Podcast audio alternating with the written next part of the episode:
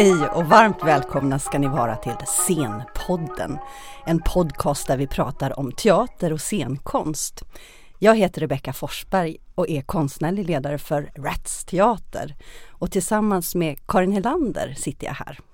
Ja, och jag är professor i teatervetenskap här vid Stockholms universitet. Vi tar upp olika ämnen och teman och idag så ska vi prata om teater i radio, radioteater. Karin, vad har du för förhållande till det? Ja, radioteater, alltså om jag går långt bak så minns jag, har jag ett starkt radiominne, jag tror inte att det är radioteaterminne men det är ett barnradiominne av Nicke Lilltroll som lät ungefär så här. Mossa mossa på er alla människobarn. Han bodde i Storskogen och det hörde jag på med stor förtjusning. Men sen som lärare i teatervetenskap har jag använt ganska mycket av Radioteaterarkivet. Mm. Eh, historiska uppsättningar som är fantastiska att lyssna på om man vill höra skådespelare till exempel. Hur de lät på 50-60-talen exempelvis. Uh, och sen under senare år så har jag som kritiker, jag skriver kritik i Svenska Dagbladet, också recenserat en del sommarlovsteater. Uh, framförallt serier för barn och unga. Mm. Och idag så har vi ju en eminent gäst med oss i studion. Malin Axelsson, vem är du? Jag är konstnärlig ledare för Sveriges Radio Drama som är, vi är ett nav för all radiodramaproduktion i Sveriges Radio. Och för inte så länge sedan så hette det Radioteatern. Just det, Men ni 25, ja, 25 maj så utvecklades detta till Sveriges radiodrama. Och, och varför har ni bytt namn? Um, ja, därför att det som vi jobbar med nu är verkligen radika radikalt uh, uh, annorlunda från mm. det som var Radioteatern. Radioteatern producerade ju radio teater för framförallt eh, P1 och eh, också för, för en barnpublik i P4. Och nu eh, gör vi en mycket bredare produktion också för en publik i P3 och P4, för en vuxen publik i P4. Vilket ju betyder att vi gör radiodrama för verkligen hela svenska mm. folket, för, för hela landet. Um, och uh, ja, därav namnbytet. Just det, men vad, vad är egentligen radio i teater i radio? Ja, det är ju en väldigt stor fråga som man kan svara på många olika sätt på. Om man ska väldigt konkret förklara vad det är så är det ju någon typ av eh, gestaltning. Alltså eh, ofta skådespelare men inte alltid. Det kan också vara andra typer av röster som berättar en historia. Men det måste inte vara en historia heller utan det kan ju också vara eh, Alltså det måste inte vara en pjäs eller en dramaserie. Det kan ju också vara ett hörspel eller det, det ljudkonst. Ja. Alltså, en, väldigt eh, avantgardistiska former. Ja för visst hette det Karin, visst hette det hörspel? Ja hörspel är ju ett liksom gammalt begrepp. Men intressant att höra dig Malin, hur, hur skiljer du på radiopjäs och hörspel? Um, ja alltså det är, kan ju vara ja, det, det, är lite svårt att svara på tycker jag. Det, det är också Jag tycker så att hela vi väljer till exempel nu att prata om radiodrama istället för radioteater. Och det har att göra med att, att hela konstformen är väldigt mycket i rörelse just nu. Att eh, idag i och med att tekniken är så utvecklad, man har med sig mobilen, man kan lyssna eh, digitalt på olika sätt och, och, och podda.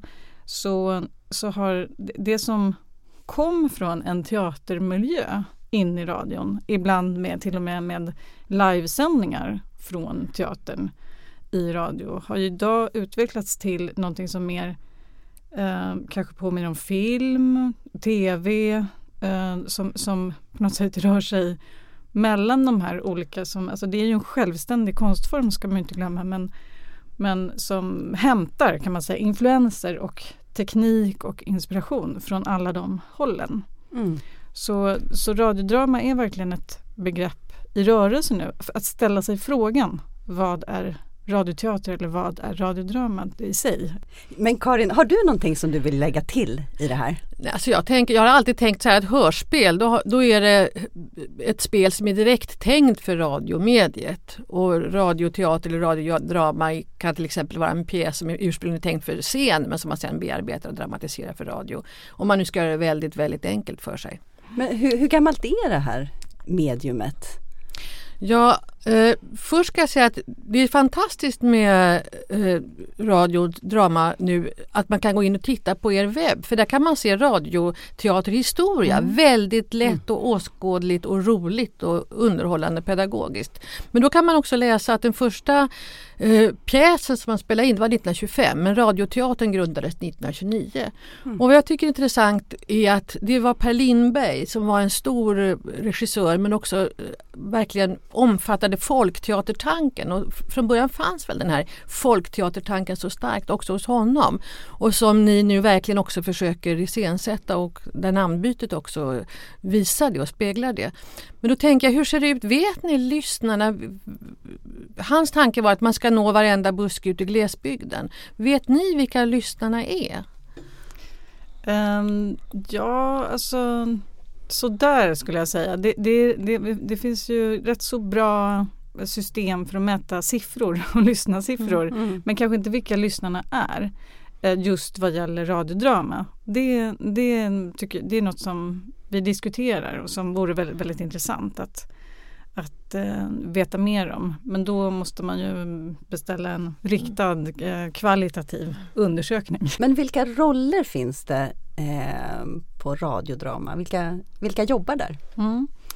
Eh, de som jobbar på Sveriges Radio Drama är ju, det är ju ett stort gäng producenter som är väldigt eh, viktiga för, för att eh, vad ska man säga, formulera det kreativa arbetet i varje produktion. Och så är det ju ljuddesigners mm. som eh, skapar de här fantastiska världarna. Uh, och så har vi ju mm, en konstnärlig ledare för Drama för unga också och uh, producenter som jobbar med Drama för unga. Och ja, såklart de som jobbar med avtal och, och ekonomi och administration. Mm. Men ni har några dramatiker också knutna till teatern? Vi har, under året så har vi haft eh, Dimen Abdullah som har varit vår husdramatiker och det har varit fantastiskt. Det är, eh, nu har hon liksom avslutat eh, sitt år som husdramatiker och hennes eh, eh, andra verk som hon har skrivit för oss kommer ha premiär under våren. Och annars eh, skådespelare och så, de arbetar på frilansbasis för Radioteatern. Ja, precis. Finns det några som specialiserar sig som radioteaterskådespelare? Jag tror inte det, jag har aldrig talat om det. Det vore fantastiskt om det fanns Jag tänker sån, på alltså- ljudböcker, att, att det, ja, att finns en stor det. marknad nu för, för skådespelare ja. att läsa in böcker. Nej men jag tror, jag tror de flesta jobbar nog över i flera olika eh, konstformer så att säga, så film och teater, radio, eh, tv och sådär. Men, men det är en intressant tanke faktiskt eh, att eh, specialisera sig på det som skådespelare. Och då undrar man ju också, finns det speciella eh, förmågor eller speciell liksom, dimension hos en skådespelare som gör att man är särskilt lämplig för radiomediet? Vad är det som, det där lilla mm. extra mm. som krävs? Alltså, jag tror att det beror helt på vilken typ av produktion som det gäller. Varje produktion kräver ju, kräver ju sitt. Men eh, eh alltså nu har, alltså jag själv har ju debuterat i denna konstform och eh, provat skapa radiodrama för första gången. Och det har varit väldigt kul att jobba med skådespelare med det här mediet. Det, nu har vi jobbat med en improvisations improvisationsmetod där mhm. skådespelarna mm har utgått från, från ett slags improvisationsmanus och har tvingats vara väldigt, väldigt självständig och faktiskt på något sätt skriva dialogen i ögonblicket. Um, och, och, där blir det tydligt liksom att det, det krävs, um, man måste ju tänka på ett annat sätt i och med uh, att, att uh, det är uh, hörseln och ljudet som är det enda elementet. Liksom. Just det, för annars så, Så- du, du har skrivit väldigt mycket, både romaner och pjäser tidigare. Mm. Och nu har du alltså skrivit för första gången för radion. Har det varit annorlunda bara den grejen, att, att inte skriva för en scen eller för Ja, en läsare? Verkligen. Det, det är en, och, och min första impuls var att arbeta med improvisation. Det vill säga egentligen inte skriva på det vanliga sättet. Sen har vi haft ett, ett manusteam och verkligen gjort storyline och planerat varje scen. Och det är cheferna. Det är cheferna och, och nu eh, har jag gjort en, en ny serie som kommer Pjäsen, till, pjäsen heter till alltså. Cheferna. Man ja, det är en dramaserie skulle jag säga snarare än en pjäs. den. I hur många Eh, avsnitt? I fem avsnitt. Och nu har jag gjort en till dramaserie. Jaha, vad kul! Ja. Men, så där vi har försökt utveckla metoden vidare som kommer strax innan nyår.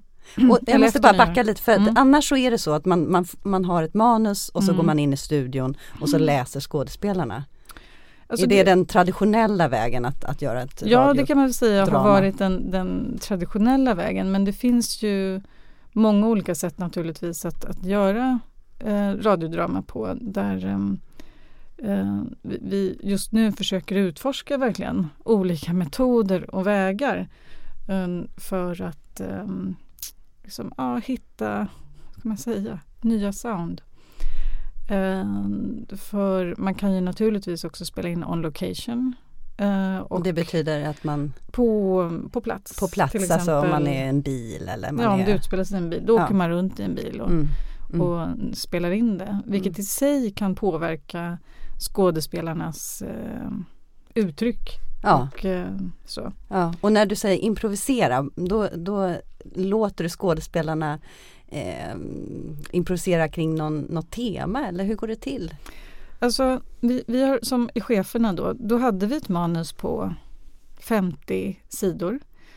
Ehm, och skådespelarna fick ett eh, karaktärsblad. Vi hade liksom workshops där skådespelarna fick ett karaktärsblad med grunderna i du är en sån här och sån här chef Mm. eh, som alltid vänder kappan eh, efter vinden till exempel. Och eh, så fick de välja en egen kostym och ett eget namn och en egen historia till den här karaktären. Så skådespelarna har liksom utvecklat sina Mm. egna karaktärer, valt namn, ålder, bakgrund. Mm. Låter som live. Ja men det är liksom påminner. Faktiskt har vi nu när vi har gjort den andra dramaserien som heter Parmiddagen. Mm. den, då har vi haft med Anna-Karin Linde Krauklis i eh, manusteamet och hon är live-expert. Liksom har skrivit en bok om, om live och eh, liksom jobbar med att konstruera live. Just för att vi känner att det här, det här är, det är något liveigt eh, Mm. eh, som krävs för Mm. inspelningssituationen också. Alltså att skapa en, ehm, skapa en miljö och en känsla i inspelningssituationen som på något sätt suggererar in skådespelare också. Och, och vad tänker du som dramatiker att du vinner, vinner på att göra så här? Det är det första som kom upp i huvudet var det, det, det är jätteroligt. Du vinner lust! Nej, men det är faktiskt det, det som driver mig främst tror jag. Blir du överraskad själv kanske också? Ja, verkligen. Alltså vi har skrattat så Mm. otroligt mycket. Att vi upptäcker saker. Det är liksom, vi utvecklar ju på något sätt en, en eh, metod som, som är så, aha, det, det här funkar och det funkar inte. Och liksom, man, det, det är väldigt spännande att alla är så här, jag har aldrig gjort det här. Och jättemodiga skådespelare som, som då säger, hej, vill du vara med i en dramaserie? Där du inte får veta vad det handlar om, vad budskapet är. Eller, och du måste hitta på replikerna och karaktären själv. Mm. Ja. Och så liksom bara kastar de sig in i det här. Mm. Men det är intressant apropå den frågan du ställer om vad kräver det eller som, ja, vad kräver det av skådespelaren är ju just att man hela tiden måste sätta ord på saker och ting. Så man kan inte bara Man kan inte blinka Nej, med man kan inte undertext nicka. eller sånt som man vill säga dessutom.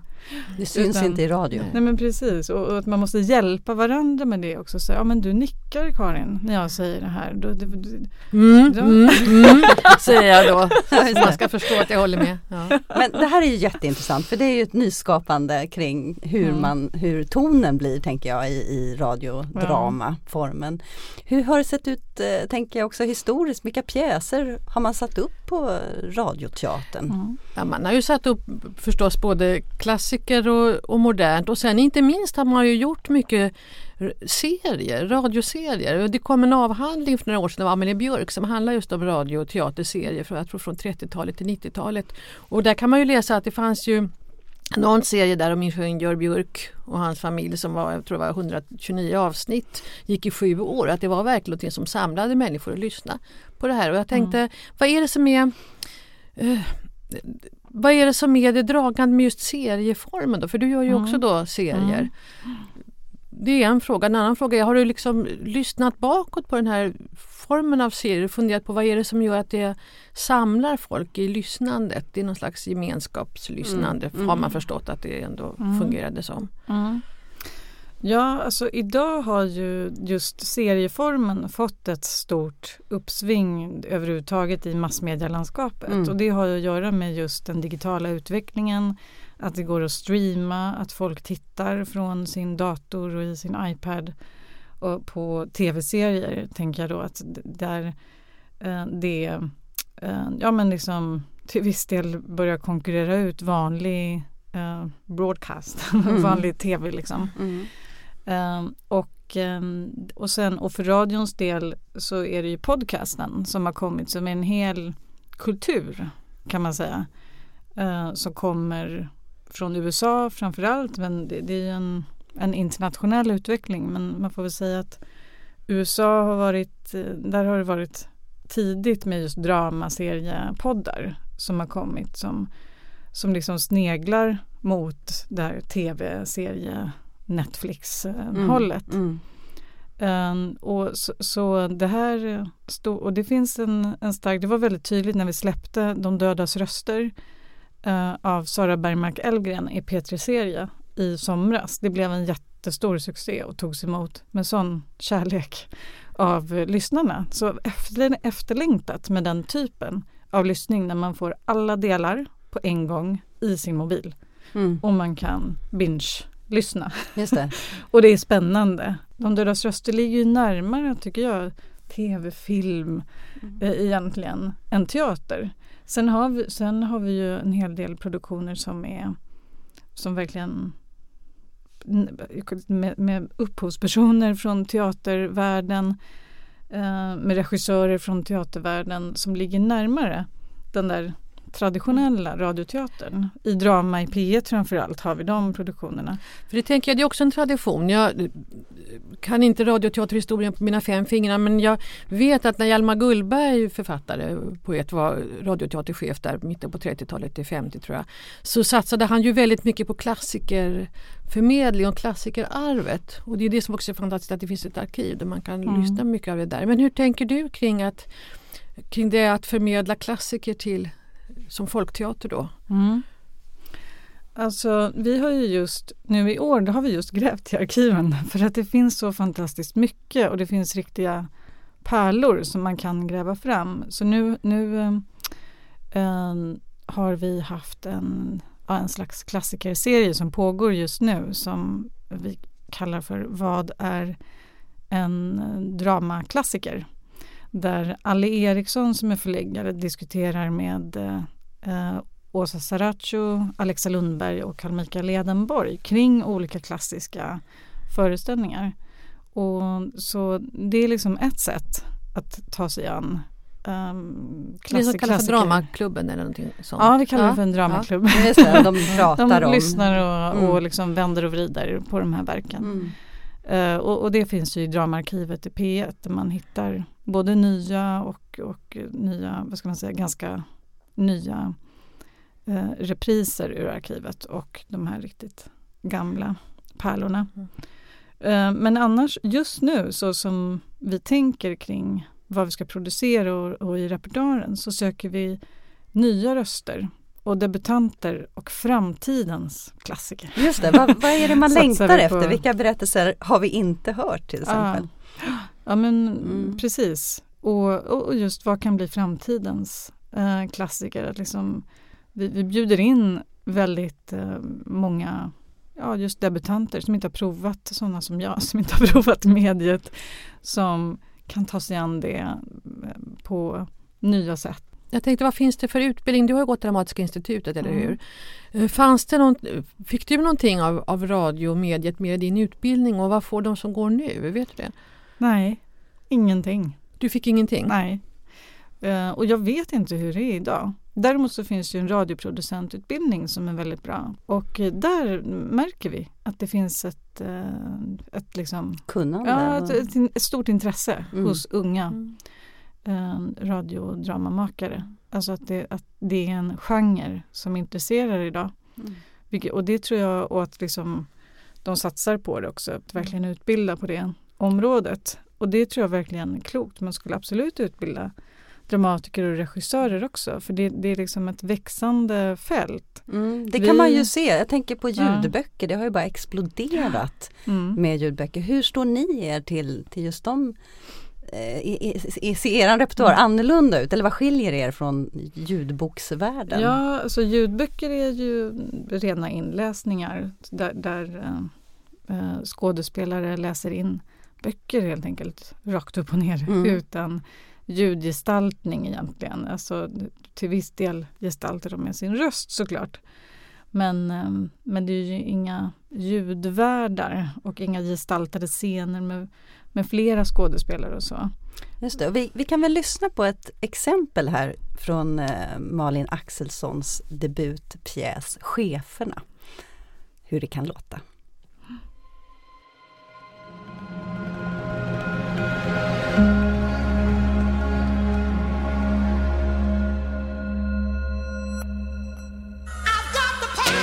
Från Sveriges Radio Drama, Cheferna, en dramakomediserie i fem avsnitt. Hur ska ni bli bättre chefer?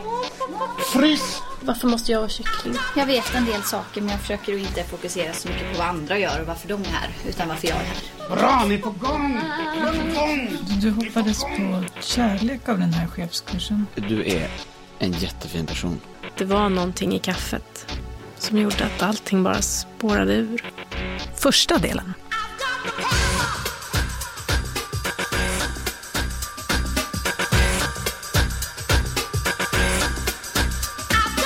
Varför vill du vara chef?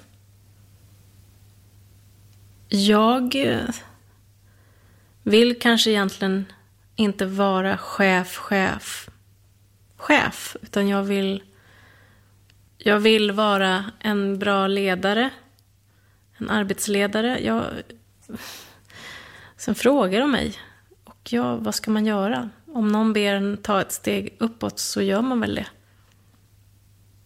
Andra vill ju det. Vad var meningen med den här konferensen? Det var Malin Axelssons debutpjäs Cheferna som vi hörde en bit ur. Och Karin, kan vi inte lyssna också på, på någonting lite äldre som har Ja. varit? Då måste jag be att, få, att vi lyssnar på mitt favoritexempel eh, som är verkligen ett klassikerexempel. Det är Bengt Ekeroths uppsättning av Långdagsfärd mot natt som egentligen var en överföring från Dramaten, inte direkt för radion ska ju härmed sägas. Men det är fantastisk ändå skatt där man kan lyssna på stora skådespelare för den tiden då Lars Hansson och Inga Tidblad, Jarl Kulle och Ulf Palme. Fantastisk eh, inspelning är det. Mm. När sattes den upp Karin? 1956 på Dramaten, alltså en pjäs av eh, Eugene O'Neill. Varsågoda.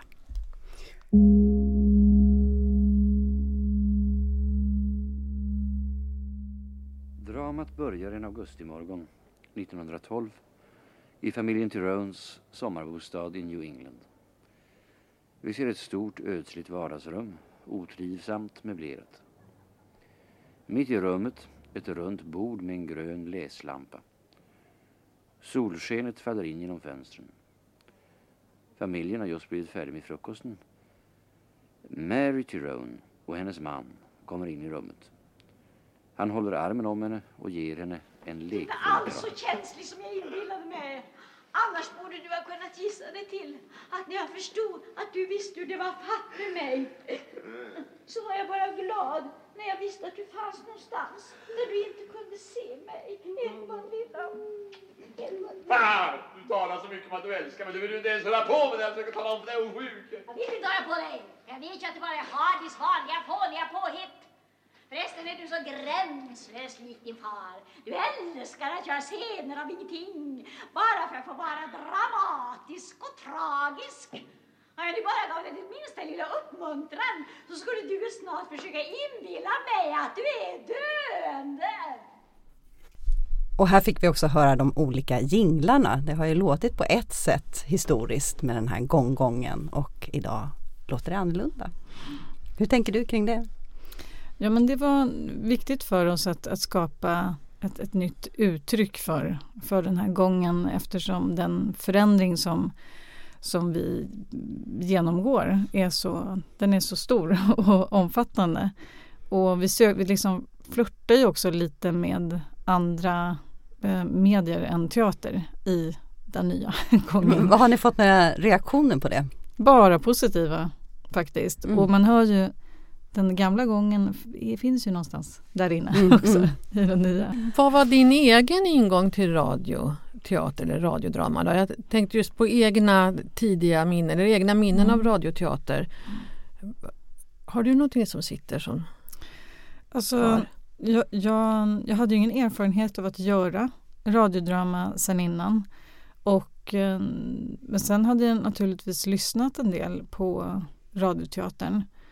Och, men jag tror att den starkaste relation som jag hade innan var nog genom att jag lyssnade ihop med min dotter. Eh, Så det är liksom barn, barnproduktionerna. Eh, Och, och att lyssna, inte bara på det som Radioteatern gjorde utan också annat radiodrama som man kan hitta Mm. eh, på olika ställen. Och att lyssna ihop med, med familjen. Liksom. Det, det är väldigt, kan jag rekommendera alla verkligen. Att det, det är en väldigt bra, det kräver en sorts eh, koncentration som är något annat än surfplattor. Och jag tror att det är det där som fanns också tänker jag i radioteaterns barndom och liksom framväxt. Att det var just den där gemenskapskänslan i liksom familjelyssnandet eller Mm. gemensamhetslyssnandet som var starkt. Men sen tänkte jag fråga dig också, har du själv också suttit och hört igenom gamla klassiker och i så fall någon som du själv skulle vilja att vi lyssnade någon minut på eller som du tycker är Mhm. särskilt intressant? Gamla klassiker. Ja, just. som är just Mm. gjorda för radio kanske. Ja, nu har vi ju vår eh, radio, eh, vår klassikersatsning här där vi verkligen har gått djupt ner i arkiven och jag är ju förtjust i Hon kräver upprättelse Mm. av Simone de Beauvoir. En, en monolog med en, en, ja, en, en kvinna som, som är arg. Mm. Och vem spelar rollen? Det är Ulla Sjöblom. Folk är redan fulla. Och där uppe fortsätter spektaklet. Åh, de gör mig sjuk. Om jag skulle bli sängliggande så finns det inte en enda människa som skulle besvära sig med att sköta om mig. Jag skulle mycket väl kunna dö knall och fall med min stackars överansträngda hjärta utan att någon skulle veta det. Ja, det gör mig rädd. De skulle hitta ett lik innanför dörren. Jag skulle stinka. Jag skulle ha skit under mig. Råttorna skulle ha ätit upp näsan på mig. Dö ensam och leva ensam. Nej, jag vill inte. Jag måste ha en man. Jag vill att Tristan kommer tillbaka. 43 år. Det är alldeles för tidigt. Det är orättvist. Jag vill leva. Jag vill leva det liv jag är gjord för. Sportbilen, våningen, klänningarna, allt. Florent, han betalar han. Det var något hycklande. Kanske lite grann i sängen, det måste man ju. Han ville bara ligga med mig och visa upp mig på flotta ställen. Jag var vacker. Det här var alltså en bit ur Hon kräver upprättelse av Simone de Beauvoir och det var Ulla Sjöblom. Sjöblom var det som spelade den. Det här var ju en text för egentligen scenen men som då är bearbetad för radioteatern.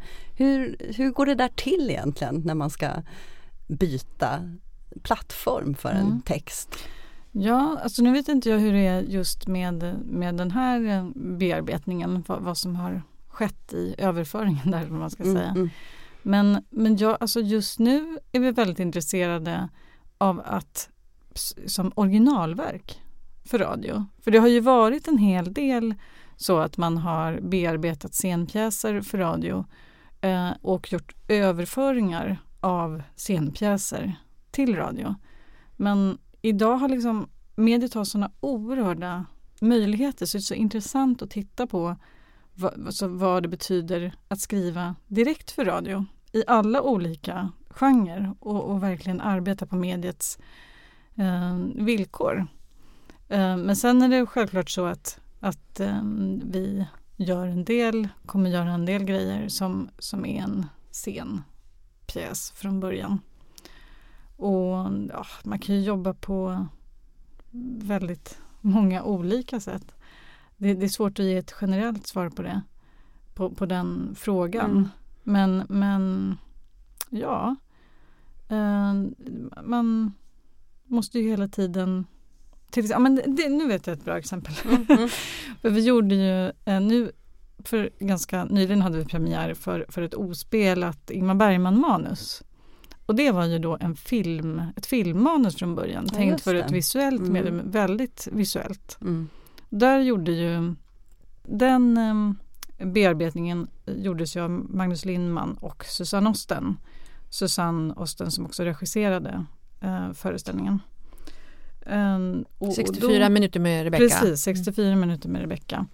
Och, ehm, och där tror jag det var så att de liksom använde mycket av de scenanvisningar som Bergman hade i manuset eh, som, som en röst i berättelsen för, just för att beskriva världen och beskriva miljöer. För det är ju hela tiden det som, som man måste tänka på i en radiobearbetning. Mm, så man vet vart man befinner sig. Ja, hur ser Ja. det ut och liksom Mm. ehm, hur, hur, vad, vad är atmosfären, vad är miljön, vad är färgerna eller doften. Mm. Allt det här måste beskrivas utan att man är övertydlig. och det är ju ja, det är spännande.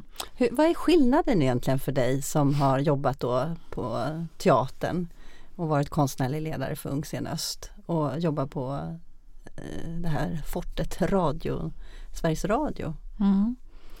Ja, det, det är ju... Ja, det som är fantastiskt med radiodrama just nu det är att det är så väldigt mycket som inte är gjort på något sätt i en tid där tekniken har utveckl, utvecklats explosivt så, så är det så mycket som inte är utforskat. Ehm, det, det är så mycket som återstår. Medan teatern är en, en så gammal, gammal värld. Nej, vet man vad? Här vill jag genast hova upp min Här röst och sätta ungdomen emot. och tuppar Ja. sig, va? Nej men det är liksom så här, ja men det, det är som att allt har prövats. Den känslan kan jag få. Och jag älskar ju teatern och, och kan sakna att vara ett fysiskt scenrum och svettas på golvet med skådespelare. Men, men radion erbjuder de här otroliga möjligheterna. Så, så när, när liksom tanken öppnas så blir man ju bara, alltså det är så fantastiskt. Det är Jag så kan roligt. tänka mig att, att liksom dramatiken blir tydligare för dig som dramatiker också. Att det inte försvinner i, i det som är runt omkring och uppsättning. Ja. Att det, dra, själva dramat blir starkt. Ja men det är sant faktiskt. Jag, jag är väldigt, liksom, själv väldigt intresserad av berättelse och story och vad är det?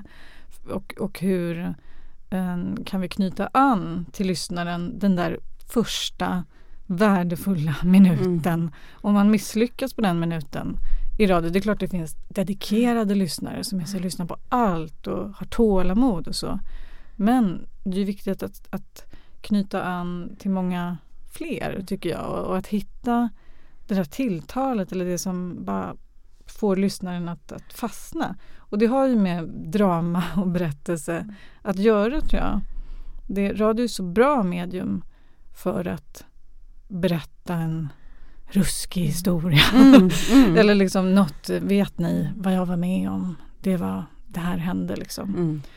Um, Ja, det sätter ju igång, man skapar ju sina bilder väldigt Ja, snabbt. Liksom, ja. man får just få den där första tråden in. Mm. Vad tänker vi om framtiden då, Malin? Vad, vad skulle du önska att eh, radiodrama blev?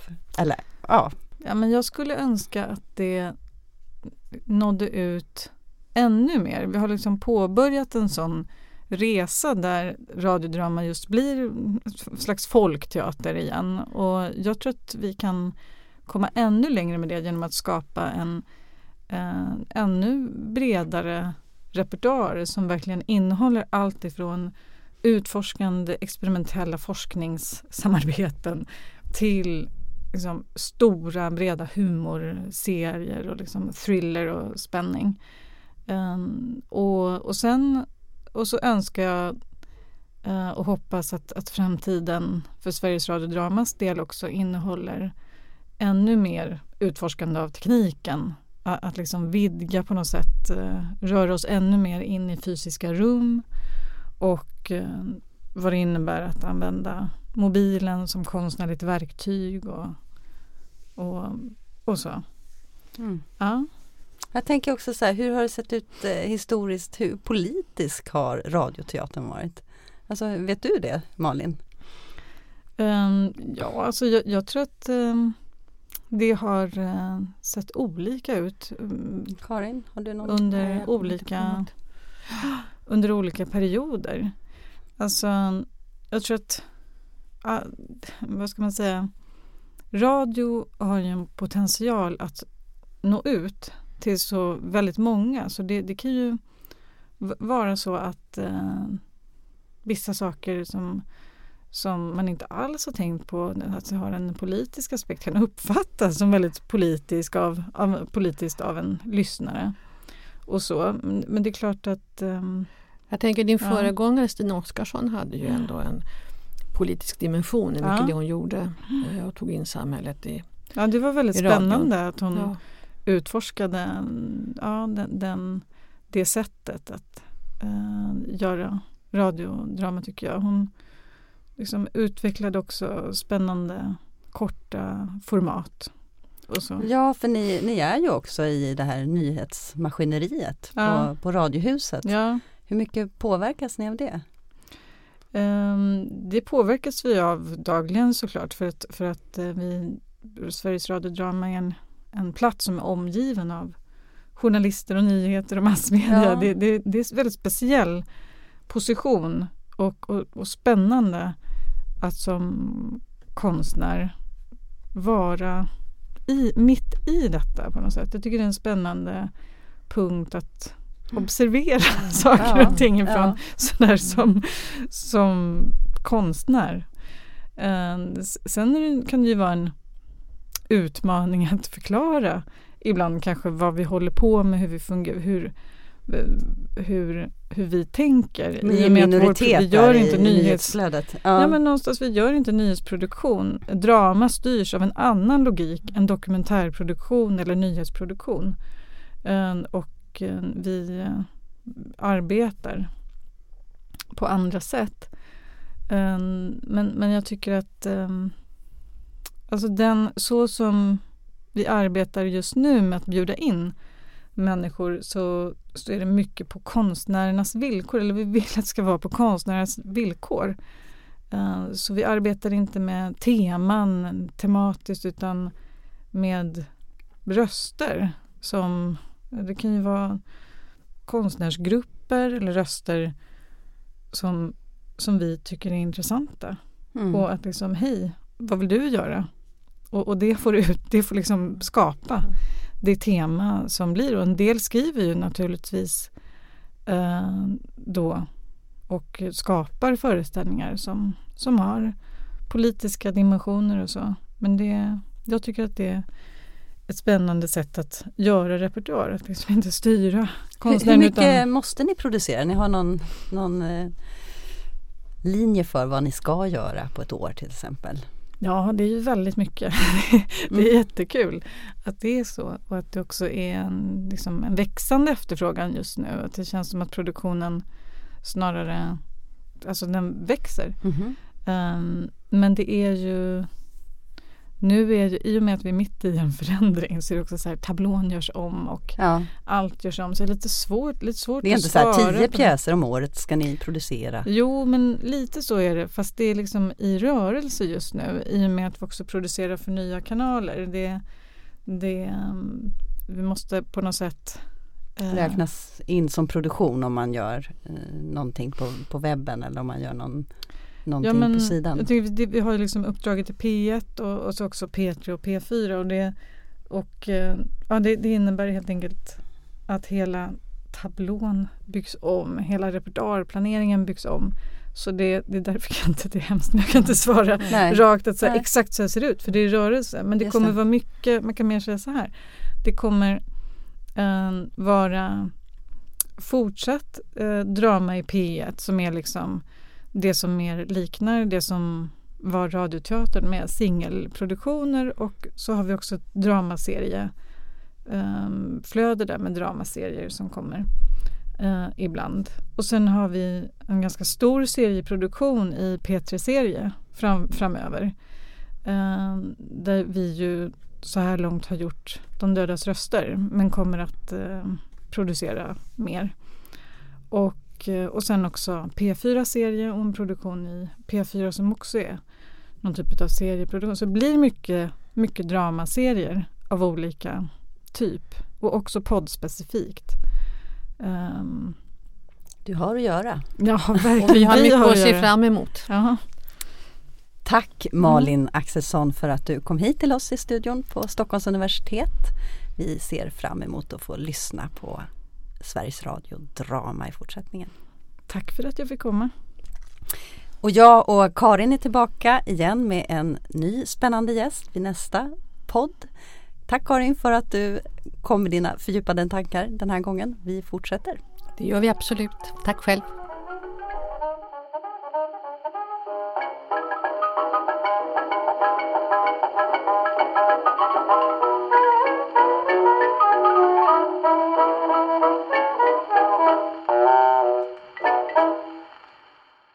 Du har lyssnat på Scenpodden, en podcast från Rats Teater och Humanistiska fakulteten vid Stockholms universitet. Podden spelas in på Språkstudion och tekniker är Henrik Nordgren.